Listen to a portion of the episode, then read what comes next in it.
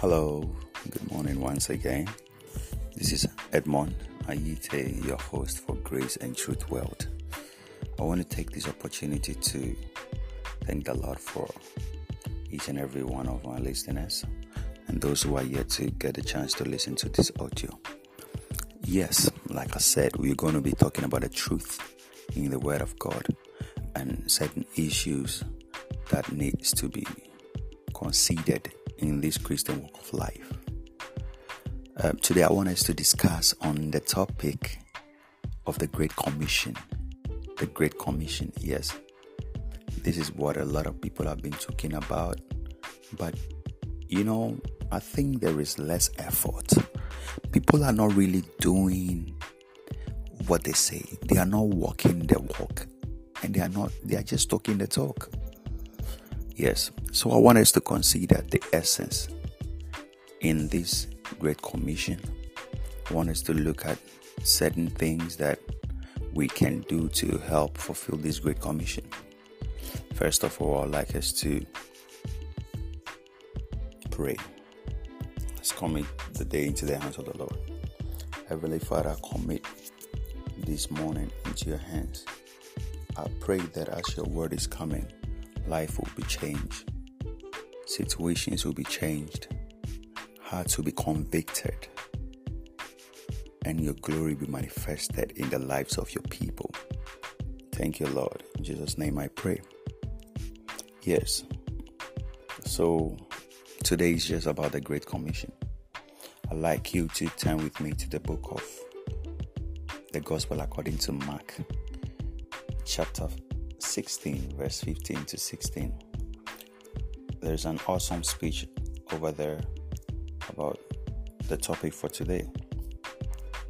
The Bible says, And he said unto them, that is Jesus Christ talking, and he said unto them, Go ye into all the world and preach the gospel to every creature, and he that believeth and is baptized shall be saved but he that believeth not shall be damned. You see, looking at this scripture carefully tells you that it's not a promise. Even though God has given us so many promises, Jesus Christ has given us so many promises that will be fulfilled in our lives. But this is a command. He said, Go ye, go ye. It is a command. But we are failing to see it as such. You know, for souls to be won, steps need to be taken. So we were given a command to go ye into every part of the world, everywhere, not leaving out any kindness, not leaving out anybody. We are to go ye and then preach the gospel to every creature. You see, it's funny when you look at the scripture, it says to every creature. I kind of thought about this thing a couple of times and I'm like, wow, the gospel is not even to be preached only to humans because humans are not the only creatures. The Bible says to every creature. One will consider that he's talking about the human race, but he said to every creature. Have you ever heard about evangelists going around preaching? I heard of um, St. Anthony's of Padua a couple of years back when I was young, uh, when I was in a Catholic school, St. Anthony's uh, in Ghana. We were we were told about the history about St. Anthony of Padua, and there was an instance where he went to preach, and he preached to fishes, fishes in the river, fishes in the river, and they all came out listening. Well, I want to also use this opportunity to give a testimony in my own life. A couple of years back, somewhere in 2001, we went out for evangelism, and boy, you will see the cows. The place we went to had a lot of livestock and other things, even though there were people there.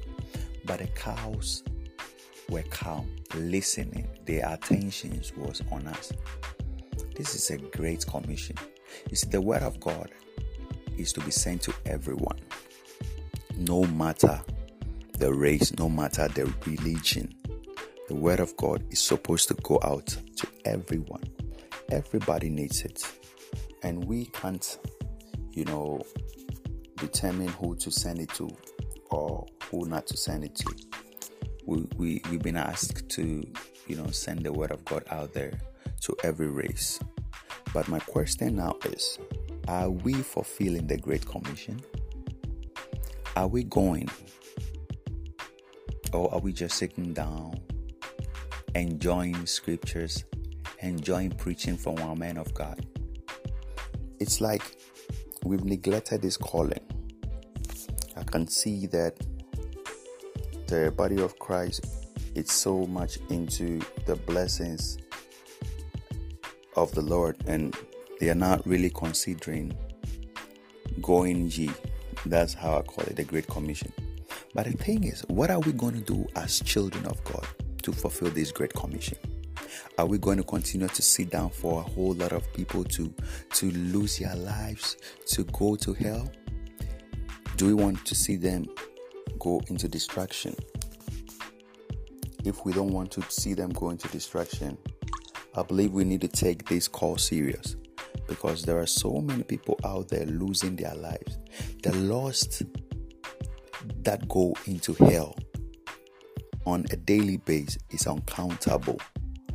But if we really take this call serious and get up, go out there, get to talk to somebody, get to influence somebody, tell somebody about the saving knowledge of the Word of God, we will get people saved. I feel so many people have neglected the calling because they feel that if they don't go and preach the word of God, somebody somewhere will give the word to the other people or to the people that they are supposed to talk to. And I also strongly believe that it's like the enemy has seen that the time is near. So it's putting the spirit of laziness and causing Christians to have this mindset that, oh, the time is not close. We heard people talking about this over and over. Or that person is not my family member. I only care about my family. Or I'm fighting for my own salvation with fear and trembling. But you ask yourself, what about the other person? The Lord said we should consider carrying the burden of each other.